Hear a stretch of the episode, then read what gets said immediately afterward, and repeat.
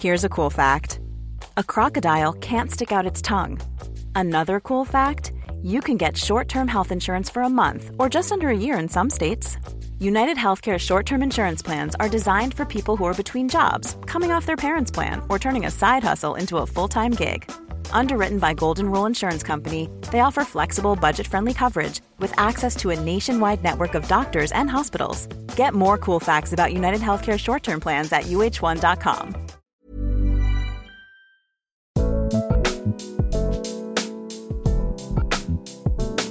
Hello, my name is Annie Macmanus. Welcome to Changes.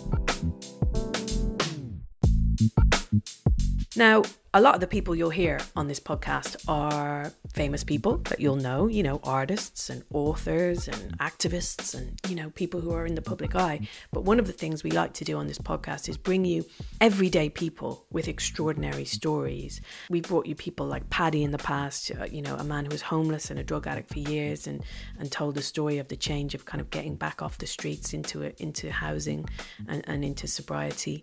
Uh, we've told you the story of Nigel Bromage who um, suffered huge ideological change when he was groomed uh, by the far right, and how he escaped from that and kind of got out of that back into um, a more kind of measured way of thinking. This week, I am introducing you to a rather wonderful lady called Ariel Bruce. Now, this all happened because I was in the playground with another school mom friend of mine who suggested, after listening to my podcast, that maybe I might want to speak to Ariel. Ariel is not someone that, you know, you will find. She's a person that kind of lives in the shadows. Yeah, she has a website because she's a professional, but she's never kind of done a podcast before. She's never uh, really been on the television or anything like that before but she works in television behind the scenes, specifically on a TV show called Long Lost Family. You see, Ariel's job is to find people. She's pretty much a private investigator. She doesn't call herself that, but on paper, that's what she does. She traces people. She specializes in unifying families that have been split up by adoption. And she is a qualified social worker. She's so unique in what she does. She's at the top of her game. She's been called a gene genius. The Daily Telegraph called her the Agatha Christie of the adoption world. So I reached out to Ariel on email and um, she was very kind and said she would love to do it. And you're about to hear this conversation that we had. Uh, a little background on Ariel quickly. She was born in Hampstead. Her parents were Jewish refugees, and at the age of 12, she was placed into care, went on to have six different foster parents. So, this experience had a profound effect on her, as you can imagine, and really gave her the motivation to go into social work herself. Ariel has been working in the game for 40 years. She has a vast wealth of knowledge and experience and anecdotes. And you'll hear a couple of personal stories um, of, of kind of work that she's done and families that she's reunited in here that really, really are heart wrenching. We also talk about why people do and don't search for family you know, why she would ever say no to requests to trace people and what she would like to see change in the future in terms of the care system for children. Ariel is extraordinary. Uh, she's very funny and very cheeky and mischievous and incredibly endearing for it. It's a fascinating listen. So excited to bring you this. Welcome to Changes, Ariel Bruce. Ariel Bruce, hello and welcome to the podcast. Thank you for having me on. It's an absolute pleasure to have you. Thank you for the time. Not at all. Uh, okay, so you have said that you are a poacher turned gamekeeper. And I thought that was a nice place to start because it's such a wonderful description of what you do. So, can you elaborate on, on that uh, description? Gosh, um, okay, you've obviously done your homework. Um, in the simplest of terms, I was in care as a child for part of my childhood. And so there's um, something sort of about a reverse of deciding that um, in later life that I can do that job better than those that were there to look after me, and therefore, you know, becoming qualified to do that. Um, so I think that's the simplest of terms. But I think that also what is it sort of inherent in that is that I, I often think that the sort of delinquent side of me, which is, you know, really quite strong, quite naughty. You know, some people have a mischievous, I mean, I don't think it's to do harm, but a kind of mischievousness. I've been able to put it to use to the good. You know, I sometimes think that otherwise I would have been hanging around on street corners making mischief, and instead, somehow I was able to use that way of thinking about things or being somewhat defiant when I was younger to a good purpose. So I think that's what I meant when I said it.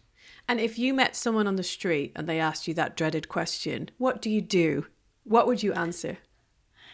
It's a very difficult question. I mean, partly because it opens up always um, a huge conversation that people want to have with me. And most of the time, that's fabulous and I'm thrilled. And sometimes I'm not. When I was younger, I would sometimes go to parties and say that I was a secretary. And then uh, people would say that they didn't believe me. It didn't sort of make sense and didn't tally. That was always difficult. Realistically, I would say that I'm a social worker who traces missing family members.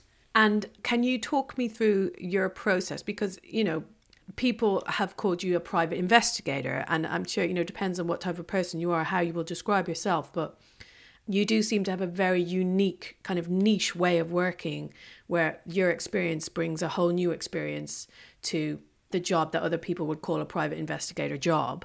What is your process in terms of how you work? Hmm. Well, uh, I mean, that's a bit difficult. On one level, the answer to your question is give me a puzzle and I'll tell you how to solve it. And quite often people phone me. They say to me, Look, um, I want you to find my father. So the first question I want to know is exactly what do you know about him? What was his name? If his name was John Smith, I can immediately compute that there are going to be 40,000 people in this country called John Smith. But if his name was a, a rare one, then I'm always doing a calculation. I suppose that I see myself as a functionary in a way. My job is to make available a, series of choices mm. to people.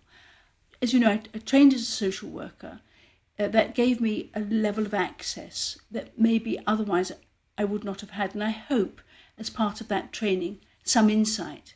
At the heart of it, I do think that people have a right to make an informed decision about family contacts and information and knowledge about themselves. And I see myself as a functionary to, to do that. So let's go to your first change um, and, and the first question that we asked you, which is about a change that you experienced in your childhood that, that that's had a big impact on you. So tell us about that well, I come from a, a rather sort of splendidly dysfunctional family. Right.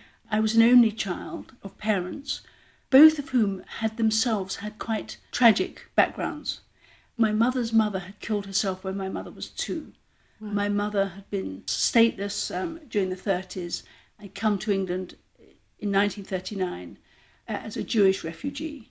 And my father had been brought up in orphanages in this country and had not had an education. And they were both people who I have described as um, escaping forwards. They had no past, they had no background. And with that came uh, my absolute curiosity about secrets, because all of their backgrounds were full of secrets. And we had no relations aunts, uncles, grandparents, there was nothing there. It was just a, a sort of a void. So sadly, my mother was not um, able to, to parent and I ended up in, in care. And I think the first change, the sort of enormous shift, was that shift both into care, but also what I learnt from it. And um, I lived with six different sets of foster parents, partly because nobody made plans within local authority for what, what was to happen to me. Mm. Uh, I was a grammar school child who wouldn't go to school. So, you know, it was problematic for them. And how old were you, Ariel, when you got taken into care? I was about 12 and a half. Right. I think what I got from that was this amazing understanding that there are many, many different worlds. You know, that you inhabit one world when you grow up and you think that that is the universe. But when you go to live in these other places, mm. what you realize is all these different extraordinary worlds to which you don't belong, but you may observe. And I think that that was amazing.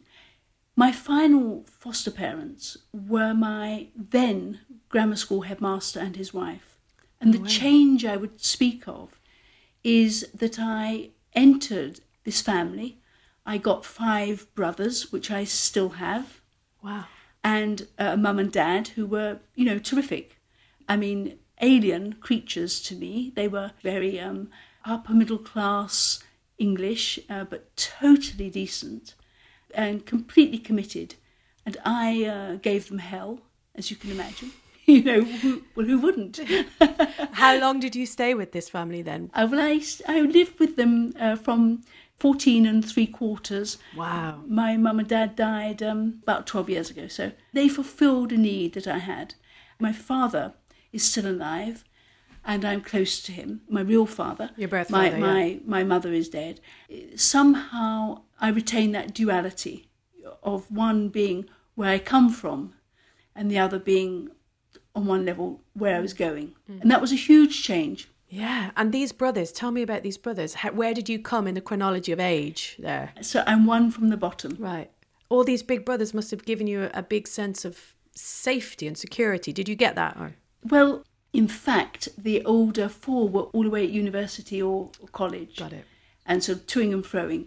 Uh, but yes, and, and certainly as we've got older, that's been a, of great pleasure to me. And how how did your adoptive parents then, your foster parents, um, talk to you about your your your other life as such, your birth parents? Was that something that was encouraged to still know your parents and, and have that relationship with them? That's difficult to answer. You know, we're, we're talking about quite a long time ago Sure. in terms of, of understanding about these things. So I don't know that it was ever particularly talked about. I knew them, you know, I knew what had happened.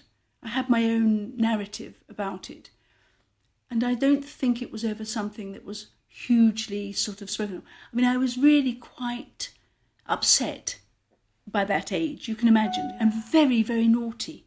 I mean, it was incredibly naughty. And I'm very dyslexic, so that was not, it was just seen as me uh, being willful at school. Um, so uh, I don't think we talked about it particularly. I think they they simply had to try to um, de- deal with me, you know. And what are what are your what are your memories of, of life before care? Like that's a, that's the first twelve years of your life. That's a significant. Well, you know, it, it was complicated. Both of my parents are highly intelligent, politically very aware. I think I went on the, my first um, Aldermaston to London march when I was six or seven, 50 miles, four days. It was a privileged upbringing in many ways. But um, sadly, my mother, you know, was really not. It, it was difficult for her. To it was difficult. Yeah. And so you mentioned the idea of kind of going into social work, and we'll get to that. But I'm interested in your first experiences of care and being part of the system as such, and, and dealing with the authorities and them dealing with you. Like, what are your memories of those times and your first instances of, of that? Actually, uh, in those days, social workers were not uh, necessarily qualified. But there was a lovely woman, and her name was, I always remember her name. Her name was Esme Henriques. And she was she was part of, uh, there's quite a sort of well known Henriques family. But she was absolutely terrific. And when I started out in care, I remember going to her house and spending days of looking at books, art books, and listening to music. But later on, perhaps I had social workers who might have found me a puzzle. It's difficult to remember. You know, I played hooky a lot. I wouldn't go to school. Was obviously intelligent and did absolutely no work. I think I was quite distressing for them.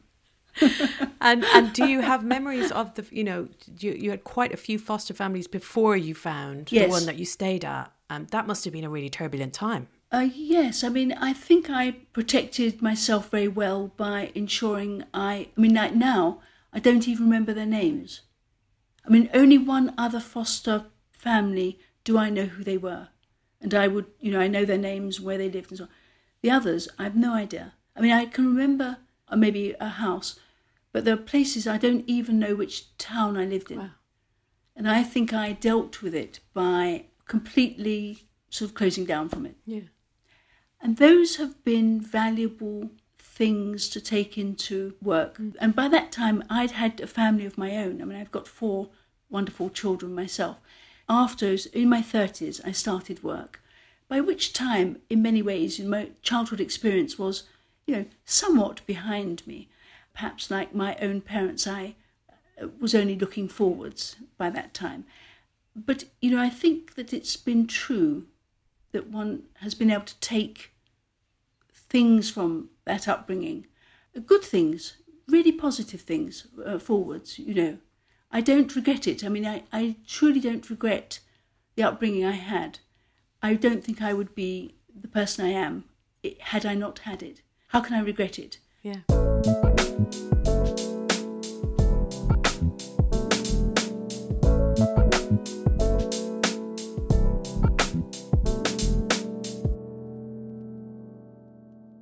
This second change then your adulthood change you, you speak of a leap into education. Tell me about this period. So when my youngest child sasha went to school uh, on her first day at school i sort of came home and did what you did which is i think i vacuum cleaned the house and sat down and thought well now what you know i'd had my children are all very close in age and uh, I must have been, when she went to school, I would have been 30 or 31.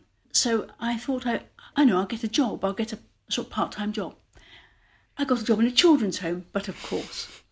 And I was sort of felt cross about about it. Strangely, the thing that made me feel cross was that it was so aesthetically displeasing. You know, that it was unloved, unpainted, yeah. beaten up, and these children, this was their home.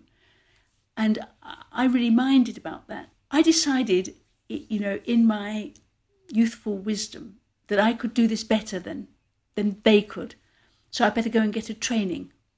So I went to Kingston University and basically knocked on the door and said, Well, I think you ought to train me as a social worker now. And they, they had a course for um, older people because they wanted people who had had a, some life experience. I did a social work training there and then did some teaching on that course and became a course tutor. had students coming to work with me in my own setup a bit later on. And I think that that leap, you know, that sort of the, the business about going to university, doing a course, getting that qualification, having mucked about so much at school, I don't know, it was a big change. It was a change for me. It was a change so you're working as a social worker, you are teaching social work. When and, and what was your first experience of tracing someone? Yes, it was very strange. I, you know, was bringing up the, the kids and so on, and a young man came to do some painting in the house. A lad, you know, a boy of about 19 or something. And he was very silent, very quiet, nice. And at the time, I had bought a painting and I was doing a huge amount of research on understanding who the sitter was. And this young man overheard these conversations at lunchtime about the painting, the research, and so on. And he rather shyly one day said to me, Look, I'm adopted. I wonder if you could help me find my, my family, you see. Because I was going to St. Catherine's House, as it was then, which was where the ledgers were. In those days, nothing, of course, was um, computerized. So one went and actually went through huge, huge ledgers. After some persuasion, I agreed I'd help him. And in fact, it was a technically quite a difficult search, but we were able to resolve it. And I sort of understood that uh, it fused together two very powerful elements in the way I thought and what, what I was potentially quite good at. And I think that the fusion was of that it had a meaning, that yeah. it was it that it had meaning to somebody, not necessarily to me, because I'm quite separate. I don't think I inhabit other people's searches; mm. they are theirs. But it had this wonderful fusion of the abstract, the puzzle, and then when you'd done this puzzle, like you'd played a game of chess And at the end of it, this result had a meaning to someone. Well, who wouldn't want a job like that? How's that for a fantastic job? So from that moment on, did you then continue? Uh, so then I talked about it at work because I was working in a local authority uh, social services department. And somebody from within my work came and said, Would I help them because they were adopted? And then some more. And I sort of then started to think, Gosh, there's a, this huge uh, need for th- this fusion of skills. And also, it was a very strange time in terms of social work practice, post adoption services. And I'll try to explain that a bit. The law had changed in 1974 to entitle adopted people to access their original birth certificate. But the law only allowed for that. It did not make it statutory that people had a right, for example, to the information in their folders, in their files. That wasn't a right. That was at the discretion of local authorities or adoption agencies. Wow. So when I sort of entered into this world, 1986, that sort of time, 85, 86, um, the very social workers who had made promises both to adopting parents and to birth parents that this would never be disclosed, it would never be opened, had in many ways had the rug pulled from under their feet by what was essentially retrospective legislation. So, yeah. 75, the law not only changed, but it said, and all the promises we previously made now no longer stand.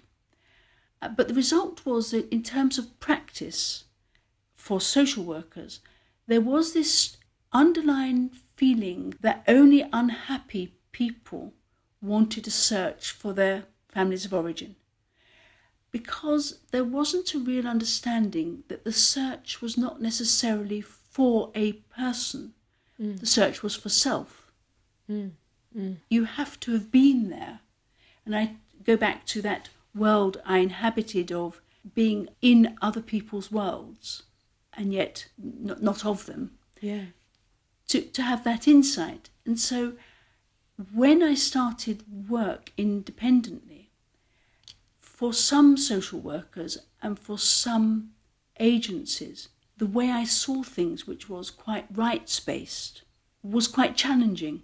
I also saw and felt that adoption itself had been, for that generation, for the earlier generations, not so much for now, had been the punishment that we meted out to women who had transgressed the sexual and social mores of the day. And therefore, it was a political issue. It wasn't just a sort of, you know, when you actually looked at the fact that 25,000 infant children were adopted every year uh, in the periods up to probably the early 70s, you have to look at why that happened. Mm.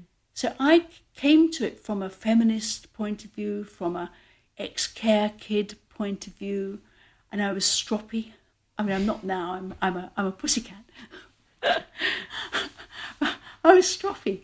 Yeah. It was a very interesting time. Well, now there'd be nothing that I would say, or none of my views would be seen as at all yeah, controversial. Yeah, you know, yeah, yeah.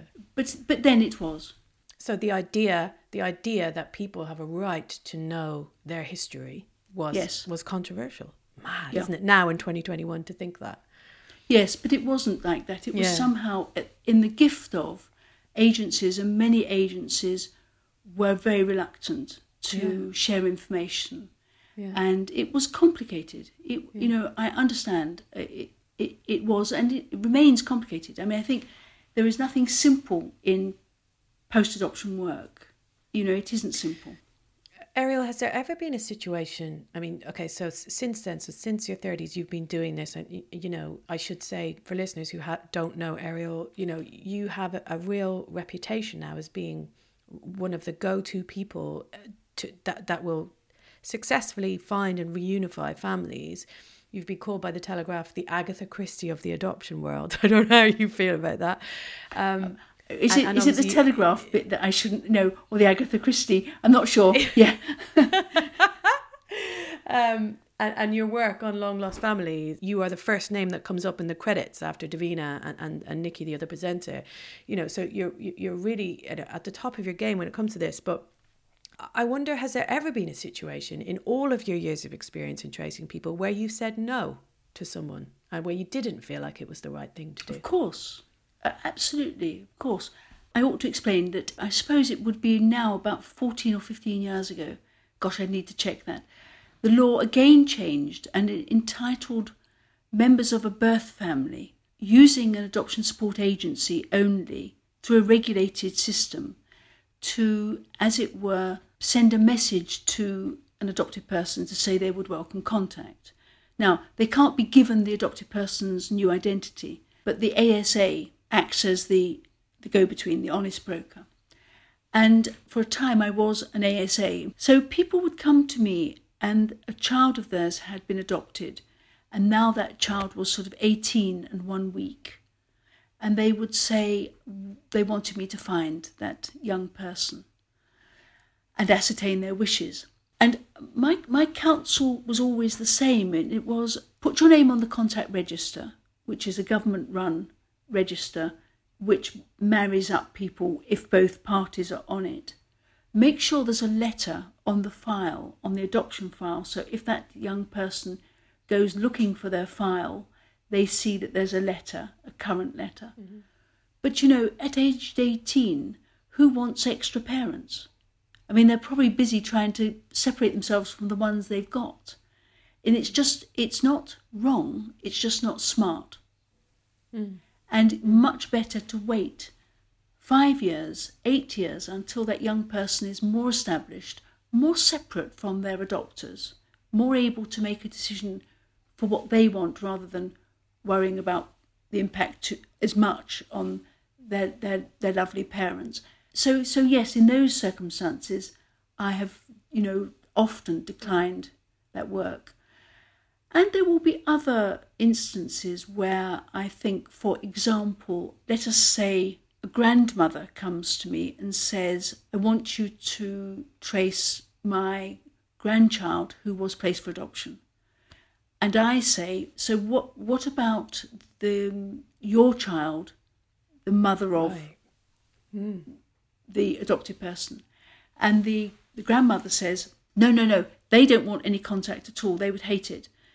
Well, I have to then say, you know, it's complicated, isn't it? Because on the one hand, this person who hasn't gone out looking themselves yet is going to get a sort of a very complicated message which they haven't asked for. If they go out looking and they get that complicated message, I understand that. But this is a very bittersweet message. And I'm not sure that I want to, maybe the, the person is quite young or something. I might say, and the grandmother is quite young, I might say, why don't you wait 10 years and see if they come looking? I don't yeah. feel comfortable with that. So, so there are it, quite a lot of instances where I think, I mean, somebody else might be prepared to do the work, but I'm just not comfortable with it. Yeah, and it's interesting. I think that gives you a very unique perspective, which is your. It, it feels to, like learning about you and and how you do things. That you have this kind of holistic approach uh, in terms of the emotional support that you know is needed along a journey like this and the kind of safeguarding of, of, of the psychological experience of this as well like how much of your social work do you think feeds into this process of tracing oh and, yeah and making those big decisions yeah i mean of course you know I'm, i do not work alone so at all times yeah. i'm working with an asa adoption support agency yeah. um, and sometimes with two or, or more. Mm. so you know um, and of course as all as all social workers i i get supervision. I have dilemmas. I'm thrown into situations where i'm not quite certain what is the right thing. Um, and need to talk through that with somebody uh, wiser than i am. So but but of course uh, i wouldn't be doing the work i do in the way i do it if i wasn't a social worker and my registration is kept up to date. You know, I I think of myself as a social worker first, mm, and think that what the the task that I do as a social worker is I trace missing family members. I don't think of them as separate. Ariel, I, I know every situation is completely unique, but is there patterns in terms of the people who contact you and, and their needs and who they are as people as well? You know, you said that sometimes people are looking for people who've just turned 18. For some reason in my head, I always assumed that it would always be people who are older in their lives, having had more time to think and reminisce and, and, and, and look back at who they are uh, that that would be approaching you for finding missing family members. But is there a pattern in terms of who the people are that contact you? I think that the sort of traditional wisdom is that when people have children of their own, that there's the sudden trigger that they have this child who often is the first person to whom they are genetically connected that they've ever seen. Right. So it's a very powerful thing, number one. And secondly, that child may look like or have attributes that they don't quite get or quite see. And then is a huge trigger to, to, to search. The other time that is very classic is um, when people often don't search because they feel it would be disloyal to their adopters. Sure. And when their adopters die, people feel free to do so. Um, and that's a sort of curious business, of course, because usually, not always, the birth parents are younger than the adopters. Often one can find a, the living birth parent, but that's another trigger time, you know, right. an amazing trigger time. Most recently, the um, growth of leisure DNA, so things like people interested in their family trees, putting themselves on Ancestry, 23andMe, and so on, has opened up this amazing, amazing thing. All through my career, I would have foundlings come to me and say, could I help them find their families of origin? And I, I wouldn't take them on. I mean, I just thought it would be wrong to offer hope where I knew there was none. And suddenly, in the last three, four years, were able to resolve the the mysteries of the birth of foundlings. So a child that was left somewhere by a, usually a very distressed parent, um, we can now find those parents and perhaps navigate uh, some sort of conclusion. Certainly, we can offer to the foundling information, knowledge about where they come from, who their families of origin were. And sometimes we can affect contact. And I think that is, for me, it is amazing. It's just an extraordinary thing, in some ways, magical. Absolutely. Like it's so mad your job, like in terms of you're just opening doors for people, aren't you? You're just unlocking doors and, and allowing people these huge revelatory experiences and and also these whole upheavals of self worth of, of, of having thought they weren't wanted to then being wanted and or, or understanding that they were wanted and understanding context and how are you not an emotional wreck i don't know well i think that's the the business about um, seeing oneself as a as a as a functionary in some ways i yeah. think that's quite yeah. a useful word i know the emotions that people have are, are not mine you know i think that's yeah. they're separate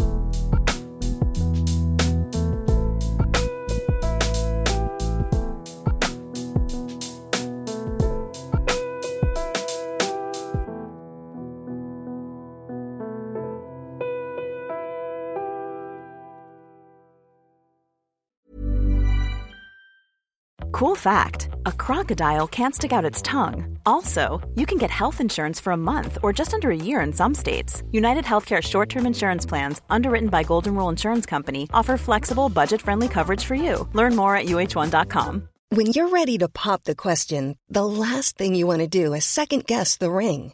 At Bluenile.com, you can design a one of a kind ring with the ease and convenience of shopping online. Choose your diamond and setting. When you find the one, you'll get it delivered right to your door. Go to Bluenile.com and use promo code LISTEN to get $50 off your purchase of $500 or more. That's code LISTEN at Bluenile.com for $50 off your purchase.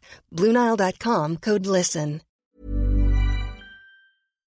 can I ask you about the mother and baby homes in Ireland? Because that obviously that's been so big in the news and, and, and something I, I see and follow closely is this whole revelation over there of the realities of, of what happened in those homes.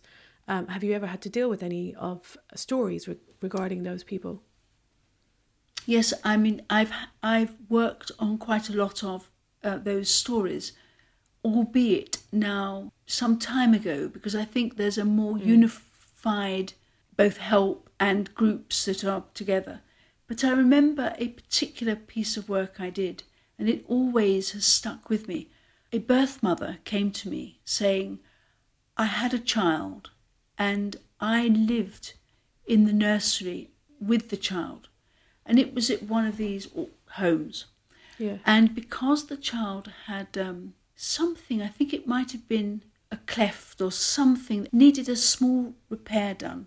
Hmm. He wasn't adopted as when he was very young, and she worked in the in the laundry, and would go every night and creep in and be allowed by the nursery nurse to see her her baby, who knew her knew her as mum. Hmm.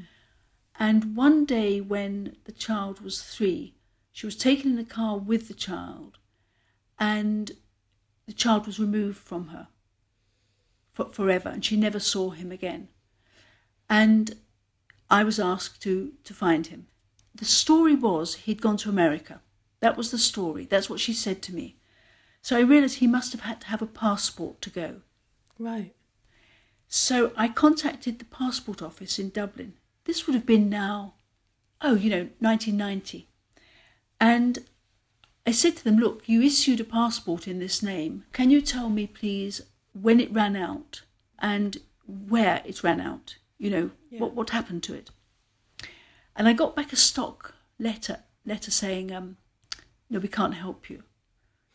And then I got a phone call from somebody, I assume from the passport office, from a man. And he said, You know that inquiry you made?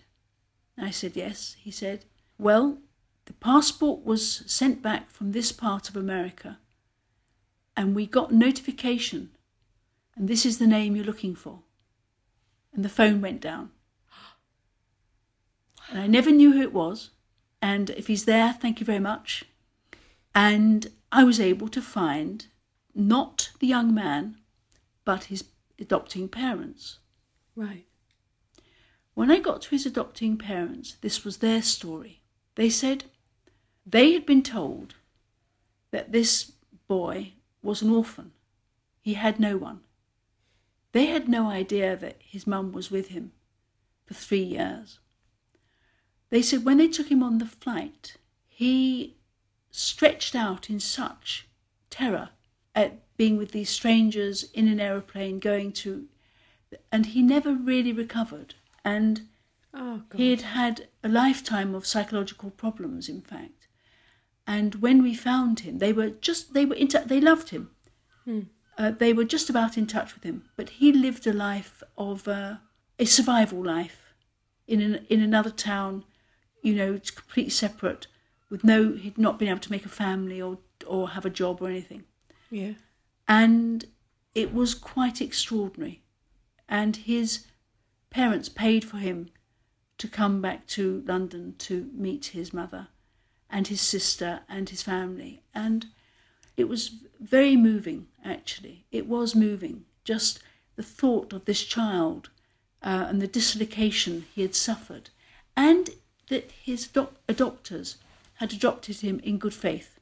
Yeah, yeah, I think that happened a lot. And that amazing man somewhere in the in, in amazing, Ireland. Isn't it? That one phone call just that one phone call. So many people's lives. And of course, so many people had their, you know, the information on the birth certificates altered and changed and incorrect and so on. DNA will make will be making a difference. Um, I mean, it's in its infancy to some degree yet, but it will make a difference. And actually, quite interesting, partly because um, so many Irish records were lost in the 20s, and partly right. because there's such a powerful Irish diaspora you know, in, in the States, in Canada, in Australia, um, and they're all interested in their backgrounds. in fact, the uptake on things like Ancestry DNA and 23andMe amongst the Irish community is very high. I mean, it's great. Um, I've always gone to Ireland. I mean, right since I started work, I have mad adventures being driven by wonderful, crazy drivers, uh, you know, round tiny roads in Kerry, uh, what, to go and find a village where a birth mother came from. I, I love Ireland, but um, Yeah. certainly the DNA way of doing things will be helping. Ariel, um, I wanted to ask you about the falling rates of adoption now and how there seems to be a very downward trajectory in terms of uh, how people, how many people are adopting. And uh, I can imagine there's various reasons for that, but what what what is your opinion on that, and, and, and how do you think it could change moving forwards? Well, I mean, the obvious reasons for it are firstly, there's no social stigma now if a woman gets pregnant and wants to keep her child, Yeah. there's not a chaperone. Nowadays, perhaps people use surrogates or IVF and so on to try very hard to have their own babies. If you're not going to have the availability of babies, the children that are available to you are perhaps children who have had a very difficult time within their, families. What often they need is incredible amount of support after the adoption itself. I think there's a realization about this now, more and more, that when children are placed for adoption who have come from a difficult background, it's only the beginning of the story. What we now need to be putting in place, and I'm sure we do, you know, is probably therapeutic relationships, support for the parents, support for the wider family, support for the child. Very complicated. I think modern adoptions are very complicated. As someone who's experienced many different iterations of of family life, what is your definition of family now? I don't think I have a very clear definition of it because clearly in my own life, some of my family is not of my genes, whereas and my children very much are, and I have grandchildren and so on. You know, I've been I'm incredibly lucky. I'm sort of surrounded by varying degrees of separation, if you like. And then I have friends who have been lifelong friends. I mean, I have a, a friend who lives around the corner from me, who's been my friend since I was five. Uh, I mean, I've got lifelong friendships. They are also, you know, my family. I'm not sure what family is. I think family is those who you love, probably. Yeah. Um, Ariel, you know the children's home that you were cross Yes. with. Did you ever be able to go back and do anything about it? Um, it closed. Not as a, not as a result of anything I did. I hasten to add, I didn't go back later and fire it.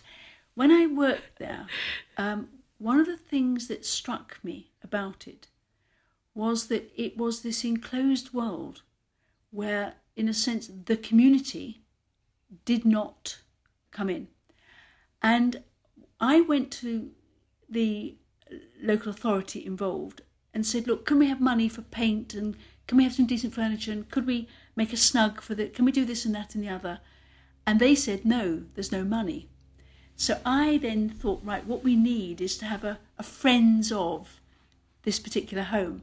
And so suddenly members of the community came in and the place got painted and the place got more comfortable.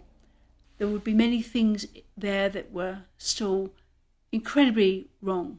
I mean, for example, there there was a family there, and the only reason that they were in care, and it used to be the case, was that their fam- their parents were homeless.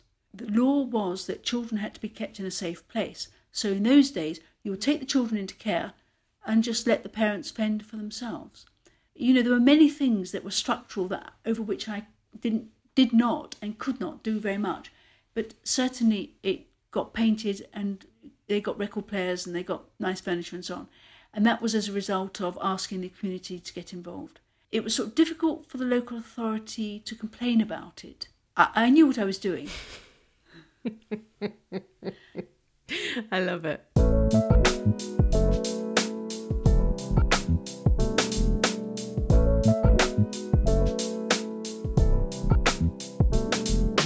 Ariel, last question. What would you like to change about yourself or the world around you moving forwards, looking ahead? I mean, it's such a sort of vast question. I know, I, don't know, know I'm sorry. It. I mean, I, I think I rather stupidly, when you asked me before, said, "Oh yes, well, world peace and a gin and tonic," and there is a sort of truth, a terrible truth in it. I love You it. know, well, one is the banal. It's the micro and yeah, the macro. one is the banal yeah. and the kind of uh, the here and now, and the other is something so vast that it's impossible. Um, what would I like to see that I can sort of grasp and see as a possibility? Well, I think in this country that the value that we put on children, and by that I mean the quality, you know, the kind of input into education, the money that mothers get, the support that families get, the support to bring up children that, that families get, is less than it could be and it should be in such a wealthy country as this. So I think that part of the sort of structures that I would like to see uh, different would be that Yeah. we have allowed poverty in this country. We have allowed thousands of children to be brought up in po- poverty. Um, I don't understand why. And I think that's about, you know, what as a country our commitments are and what, what, what we value. Ariel, um, thank you so much. Absolute pleasure to speak to you. Oh, it's fine. Thank you very much.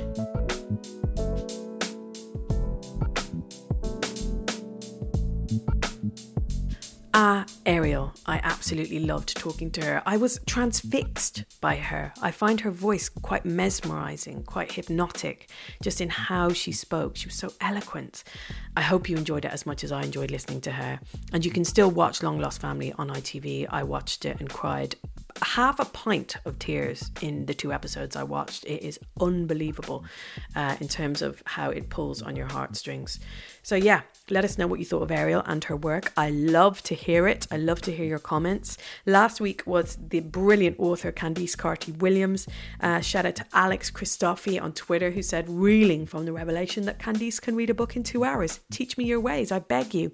And Selena who said, this was another wondrous episode. What Candice says about grief is so true. It does come and sit by you and it can be beautifully reassuring. It walks with you and keeps you together forever. I loved it. Thank you so much. Candice was so generous and uh, it meant for a really emotional um, conversation. So go back and listen to that if you haven't yet. And of course, go and rate and review and subscribe. It's uh, so nice to have you with us and listening to every episode week in, week out. I'm back next Monday with the one and only Billie Piper, child pop star, award winning actress, um, TV creator, writer, director. She is an incredible woman, and uh, it's a very honest and fun conversation. I can't wait for you to hear it. This episode was produced by Louise Mason with research from Layla Simone Springer through Rethink Audio, and I'll see you next time. Bye.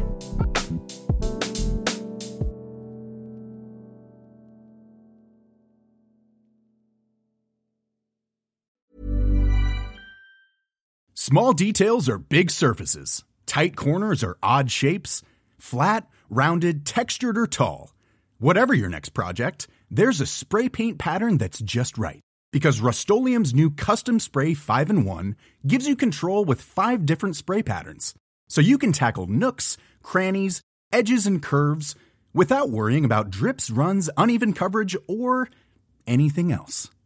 Custom Spray 5 in 1. Only from Rust